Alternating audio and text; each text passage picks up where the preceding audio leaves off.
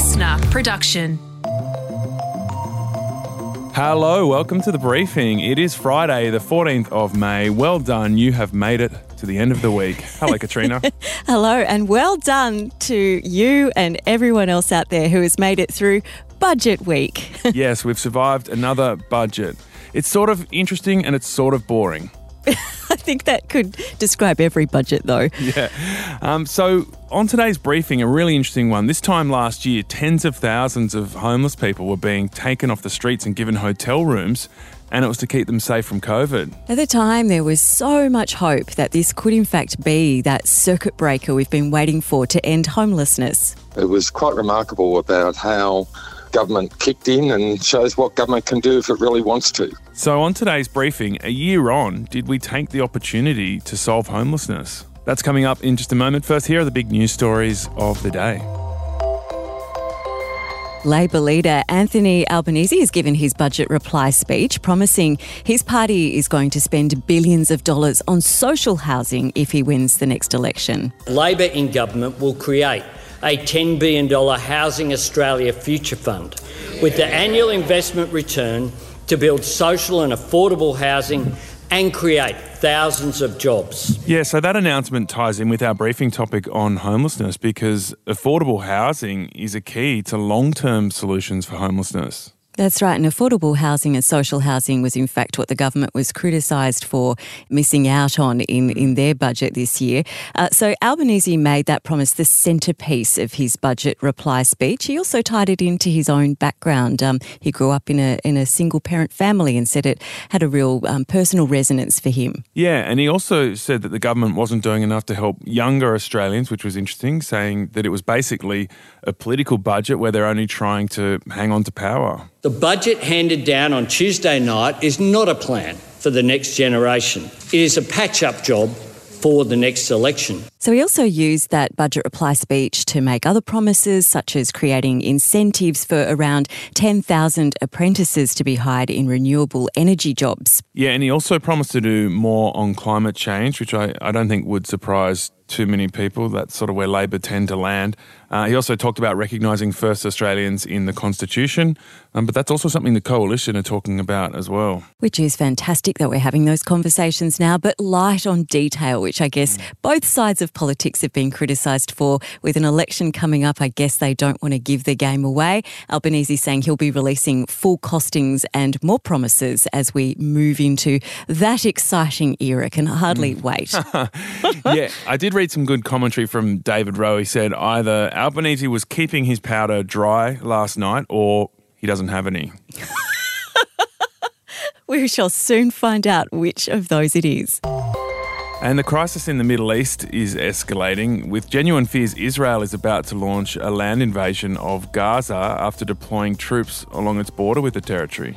Yeah, there have been simmering tensions in that region for months now. The death toll is now estimated to be over 90, many of those children. And there are no signs the violence is going to ease either. Israeli Prime Minister Benjamin Netanyahu said he won't allow Palestinians to keep firing rockets at Israeli cities.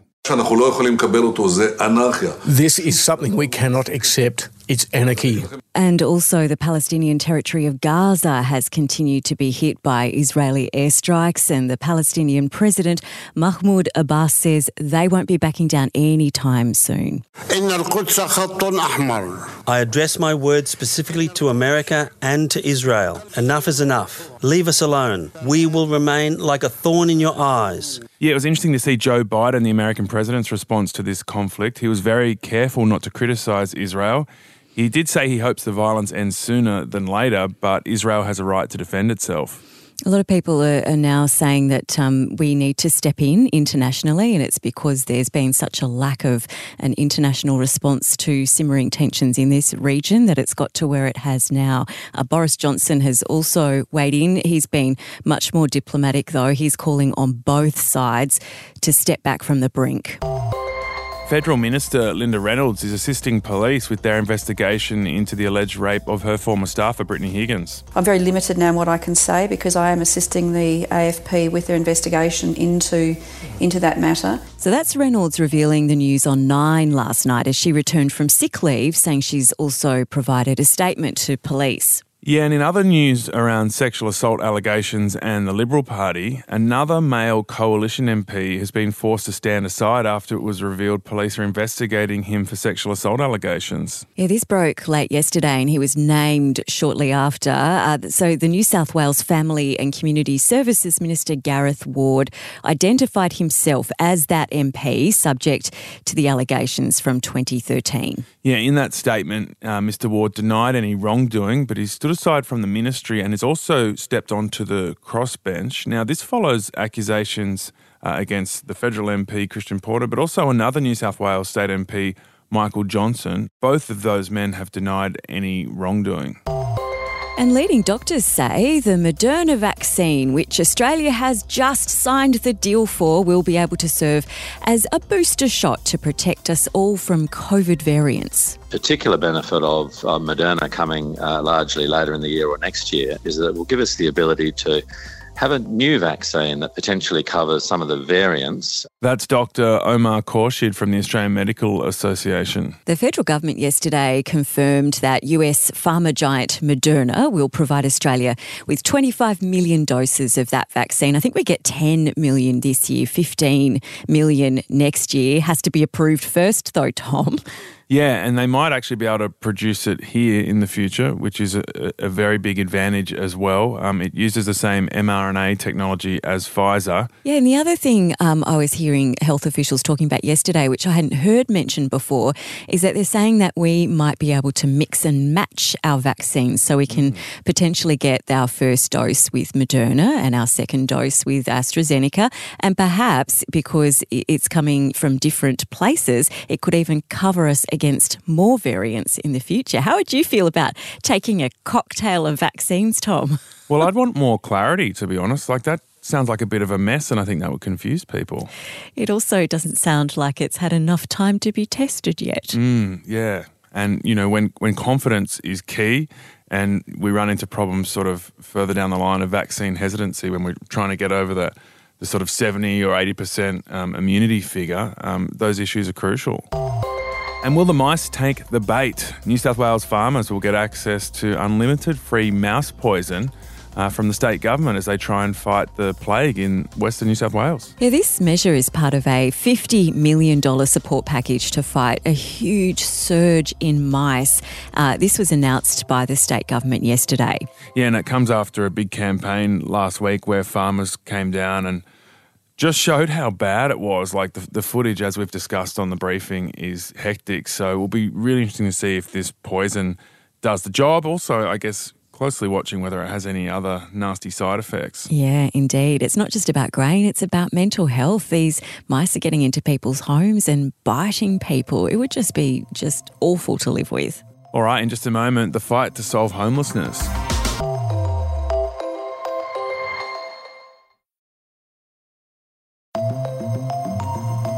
In this briefing, have we missed a golden opportunity to end homelessness? Yeah, wonderful hotel room, nice, beautiful bed, three meals a day they're giving us at the moment. So that's a homeless guy called James that I spoke to around about this time last year on the project. And we were standing outside the Holiday Inn in King's Cross, and he'd just been given a hotel room to stay in mm. for what was initially four weeks, but it went on for longer. And the idea was that he would be safe from COVID. And this was right as we were going into that lockdown period. It's just great to be actually pulled out of that spiral at the moment. So has given me a positive, positive attitude and is actually trying to um, look for somewhere, you know, get back, get back into the workforce, things like that, you know. So as you can hear, there's hope in his voice there, yeah. Katrina. Um, you know, hope that this would be the moment that could turn his life around. And, you know, the great thing was at that time, James was just one of 33,000 people who were given uh, emergency COVID accommodation right around the country. It was so amazing to watch. Thousands of people just taken off the mm. streets or from couch surfing situations and put in really nice hotels. It was a beautiful moment in time. Yeah, so people in the sector were hoping this would be the circuit breaker that could actually end homelessness, which is something we've been trying to do for decades. Normally in Australia, around 8,000 people are sleeping rough at any one time, and another 100,000 or, or more are, are either couch surfing or sleeping in homeless shelters. So, we are asking the question today Did we seize that opportunity? And how many of those people have been thrown out of their hotel rooms since and are back out onto the streets? We're going to go to New South Wales and Victoria and see if we have missed that moment or made good on the battle against homelessness. We're joined by Paul McDonald, who's the CEO of Anglicare Victoria, and also Katherine McKernan, CEO of Homelessness New South Wales. Um, Katherine, to you first. We were just talking about the homelessness situation in Sydney there. Tell us about those few weeks where homeless people were suddenly being put into hotels. Was it almost like a utopian moment where these vulnerable people were finally getting the help that you'd been calling for for years? Uh, it didn't feel like that at the time because we were very worried about their health, obviously. But um, yes, looking back on it, it was really uh, a period where we could see how we can end homelessness in New South Wales and how the provision of good quality accommodation and support can really make a difference to people's lives. So in New South Wales, were, were pretty much all the rough sleepers taken off the streets? Not all the rough sleepers, but a significant number of people sleeping rough were taken off the streets. So I think at the peak of the period, we had around 1,900 people uh, in hotel and motel accommodation uh, who had been sleeping rough. Paul, what about you? You're in Victoria. Was it a similar situation there? It was remarkable when the pandemic um, hit and certainly managing all the consequences of that. Um, what kicked in was the hotel accommodation for all homeless people, and uh, it was quite remarkable about how government kicked in and shows what government can do if it really wants to. And um, somewhere between 1,800 and 2,500 were housed or accommodated in a range of hotels across Melbourne. What was the mood like amongst people being given that kind of accommodation for the first time? just uh, hopeful. I'll take that. I mean, people given an opportunity, it reinforced and showed us again. Given an opportunity, people will take it. Homeless people. We sometimes have a we lack ambition for this group, but uh, this group's got ambition for themselves with the right opportunity. Katherine, how long did it last for that that? Kind of accommodation in Sydney? Was it long enough? And we were talking about it being a circuit breaker. Was it actually long enough to be a true circuit breaker?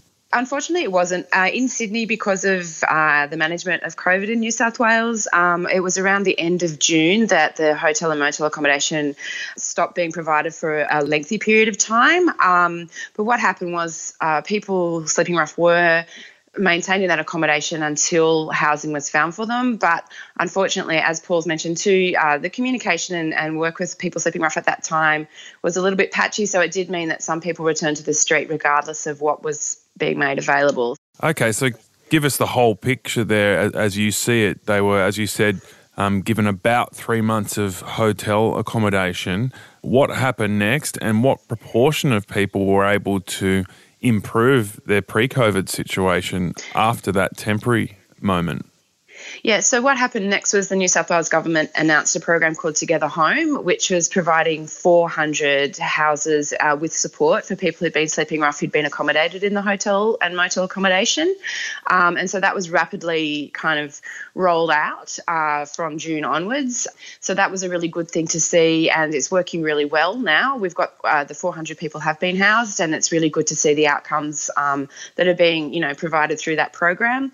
The department also worked really, really hard to identify social housing uh, and long term housing for other people in the hotel and motel accommodation as well. But as I'm sure you're aware, there is very limited social housing uh, in New South Wales. There's over 50,000 people on the waiting list. So it's a really difficult thing to find appropriate housing when you don't have that supply of social housing.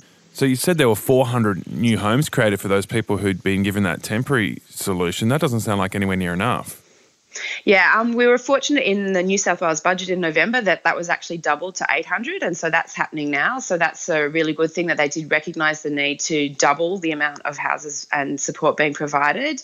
But you're right, um, the street count before the pandemic was 334 people in the city of Sydney sleeping rough, and then in February this year it was down to 272. But as you've mentioned, that's not really the decrease we wanted to see. We were hoping for far less people to be sleeping rough so, Paul, in Victoria, how many people are back on the streets there?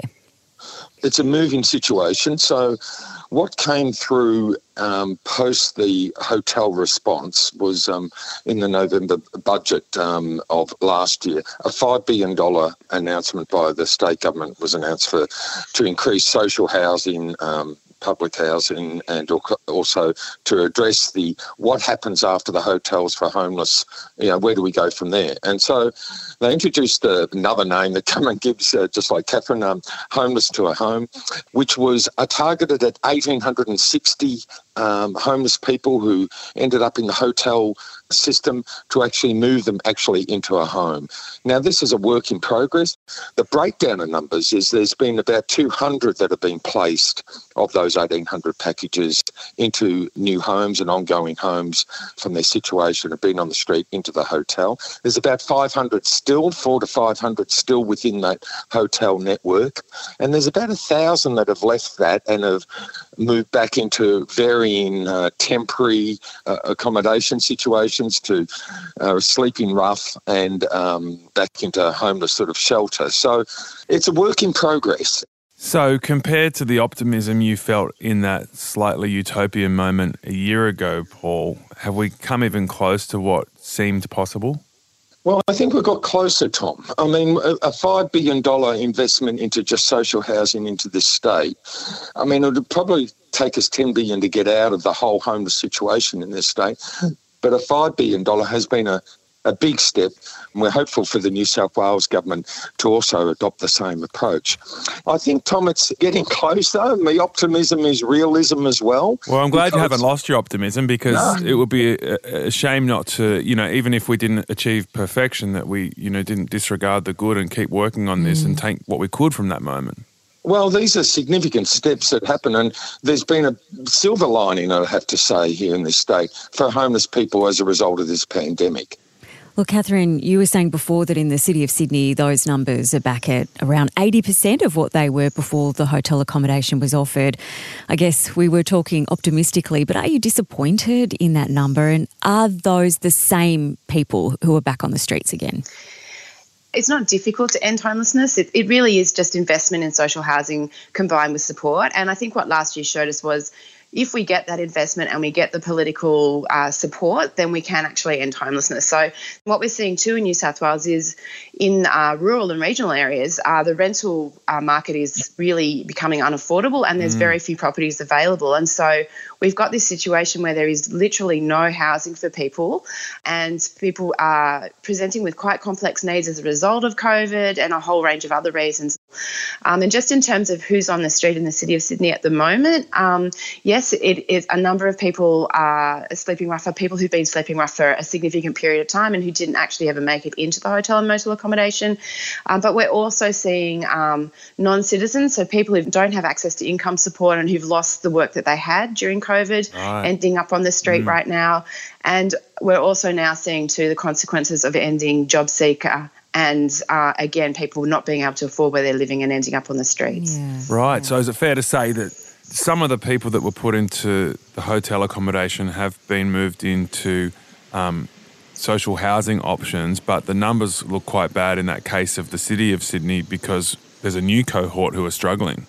Yeah, it's a combination of all of those things. But yes, there's certainly a new cohort of um, New Zealand citizens or people on uh, temporary visas and so mm. on who just don't have access to anything. Um, and so there's been, you know, there were many more uh, during the peak of COVID who were seeking support. But um, it's certainly the case that uh, when they lose that employment, they have nowhere to go. And the only place for them, unfortunately, is to uh, sleep on the street. Katherine's right about um, this. It's just not a city phenomenon, but a regional yeah. phenomenon in a year on year survey that we've just completed of looking at around 32,000 uh, available rental properties on a weekend a couple of months ago, and, we, and you measure it against affordable housing, which is usually about 30% of your income goes towards rent, there's been a 50% reduction in that type of uh, available housing within regional Victoria, similar for regional New South Wales as well. Mm-hmm. There was only a 2% uh, availability of rental affordabilities for anyone on any Commonwealth Assist benefits. Prices are going off the dial in relation. Housing is just too expensive. One to purchase, but two now because of that, people on good incomes are now moving as rental as a lifestyle, which squeezes out the bottom end. And the fact is, we are not going to, as a country, address the issues of new homelessness coming in, as Katherine's talking about, and the existing numbers of families that we're seeing homeless unless we have a serious injection, just like we're witnessing in aged care, maybe we need a royal commission to drag the homelessness investment back up to the 2021. I mean, it's been the feds have been asleep at the wheel for about 10 years on this, 15 years, and that's why we've fallen so far behind. Paul McDonald there, CEO of Anglicare Victoria, pointing out there was no big funding announcement for homeless people in the federal budget this week. Um, I guess the answer to our question, Katrina, about whether we missed the moment is kind of a, a mixed response. Mm, it is because they were talking about some of the accommodation options that have been made available since then, which perhaps wouldn't have been on the table had this whole um, situation never arisen. And interesting too about Paul's call for a royal commission into homelessness. I wonder if that'll ever get off the table. Yeah, and in Sydney, those numbers were back to 80% of what they were of rough sleepers, like right in the city. But another survey showed that a third of those people put in hotel accommodation had found longer term accommodation. So a third is a lot better than zero. Yeah, it is. And we were talking about the mindset shift and whether it could have provided a circuit breaker. And I just feel for people who were put in like really beautiful accommodation and not given much certainty on how long that would last and then find themselves kind of back at square one again. You've got to hope that um, at least the, the cogs are in motion for some longer term, safer housing prospects for them in the future. Yeah, and that interview also highlighted the importance of not just thinking about the, the CBDs in our capital cities, but also what's going yeah. on in our regions where homelessness is less visible. All right, that's it for the Monday to Friday briefing. Thanks for staying with us through a big budget week. Um, bit of relief on your weekend. Jamila Rizvi will be here, of course, with the weekend briefing. Jamila, who have you got this week? I am chatting with comedian Tanya Hennessy. And can I tell you, she made me laugh out loud so many times during our conversation. She is, of course, a woman of many talents. She's a podcaster and TV presenter and radio announcer and recently minted children's book author.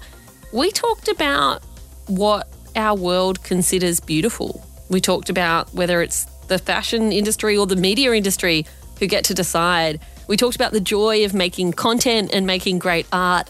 We talked about burnout and how to look after your mental health when you've got a billion projects on and you just don't even have space to breathe. It was a really great conversation. I think you're really going to enjoy this one. Sounds very deep. Thank you so much, Jamila. Uh, hope you have a great weekend and we'll catch you for Monday's briefing.